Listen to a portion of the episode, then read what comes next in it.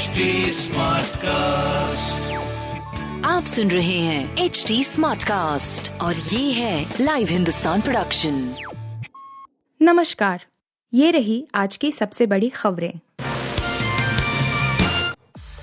STF को बड़ी कामयाबी अलकायदा के दो आतंकी गिरफ़्तार। पश्चिम बंगाल पुलिस की स्पेशल टास्क फोर्स ने आतंकवादी संगठन अलकायदा के दो संदिग्ध सदस्यों को गिरफ़्तार किया है। एक वरिष्ठ अधिकारी ने बताया कि इन दोनों की गिरफ्तारी उत्तर 24 परगना जिला से हुई है। उन्होंने बताया कि अब्दुल रकीब सरकार और काजी अहसन उल्लाह को शासन थाना क्षेत्र के अंतर्गत खारीबारी से पकड़ा गया। उन्होंने कहा, ये दोनों आतंकवादी गतिविधियों में सक्रिय थे। उन्होंने बताया कि अब्दुल रकीब सरकार दक्षिण दिनाजपुर के गंगारामपुर का निवासी है।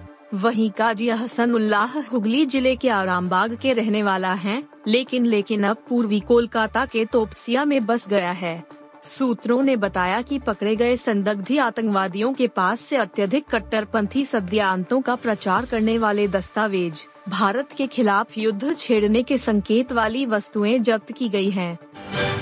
बहुत खराब दौर में भारत और चीन के संबंध, विदेश मंत्री जयशंकर भारत और चीन के बीच कई चरणों की बातचीत के बाद भी कोई हल निकलता नज़र नहीं आ रहा है।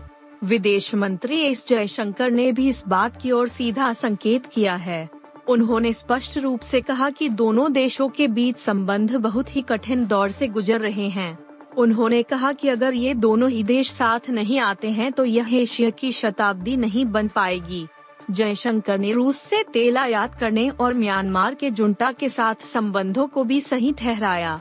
थाईलैंड के चुलालोंग को विश्वविद्यालय में उन्होंने कहा कि भारत और चीन के बीच संबंध इसी बात पर निर्भर करते हैं कि कैसे दोनों ही देश अपने हितों को सौहार्द के साथ पूरा करते हैं। उन्होंने चीन के नेता देंग जियापिंग की बात को याद करते हुए कहा कि एशिया की शताब्दी तभी हो सकती है जब भारत और चीन साथ आए। दिल्ली में आज कई रास्तों पर नहीं चलेंगे वाहन। दिल्ली में शुक्रवार को धूमधाम से जन्माष्टमी मनाई जाएगी। कोरोना के चलते दो वर्षों से श्रद्धालुओं को जन्माष्टमी पर मंदिर जाने की अनुमति नहीं थी। इस वर्ष मंदिरों में बड़ी संख्या में भक्तों के जुटने का अनुमान है। इसे ध्यान में रखते हुए दिल्ली यातायात पुलिस की ओर से भी व्यापक इंतज़ाम किए गए हैं। साथ ही पुलिस द्वारा सुरक्षा के भी पुख्ता बंदोबस्त किए गए हैं। दिल्ली में जन्माष्टमी का मुख्य आयोजन लक्ष्मी नारायण मंदिर, गुफावाला मंदिर, छतरपुर स्थित आद्य कात्यानी शक्ति पीठ, हरिनगर स्थित संतोषी माता मंदिर, ईस्ट ऑफ़ कैलाश स्थित इस्कॉन मंदिर और पंजाबी बाग स्थित जन्माष्टमी पार्क में किया जाएगा। इन मंदिरों के आसपास जाम की समस्या हो सकती है। इसे लेकर कुछ सड़कों को बंद रखा जाएगा। इस्कॉन मंदिर के सामने राजा धीर सिंह मार्ग पर कैप्टन गौड़ मार्ग और संत नगर पर वाहनों का प्रवेश पूरी तरह से बंद रहेगा। यहाँ केवल पैदल चलने की अनुमति होगी। भारत ने जिम्बाब्वे को हराकर हासिल की बड़ी उपलब्धि। भारत ने शिखर धवन और शुभमन गिल के दमदार अर्धशतकों की बदौलत जिम्बाब्वे को पहले वनडे मैच में गुरुवार को 10 विकेट से रौंद दिया। जिम्बाब्वे ने पहले बल्लेबाजी करते हुए भारत के सामने 190 रन का लक्ष्य रखा था, जिसे भारतीय टीम ने आसानी के साथ तीस दशमलव पाँच ओवर में ही हासिल कर लिया। भारत ने वनडे क्रिकेट में तीसरी बार जिम्बाब्वे को 10 विकेट से हराया है।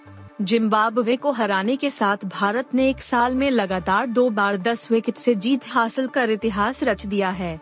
ऐसा पहली बार हुआ है कि एक साल में भारत ने दो बार वनडे क्रिकेट में 10 विकेट से कोई मैच जीता हो। इससे पहले भारत ने पिछले महीने इंग्लैंड को तीन मैचों की वनडे सीरीज़ के पहले मैच में 10 विकेट से हराया था। इंग्लैंड की टीम इस मैच में सिर्फ़ एक सौ दस रन पर ही सिमट गई थी। राजू श्रीवास्तव का ब्रेन नहीं कर रहा फ़ंक्शन। राजू श्रीवास्तव की तबीयत पहले से अधिक बिगड़ गई है।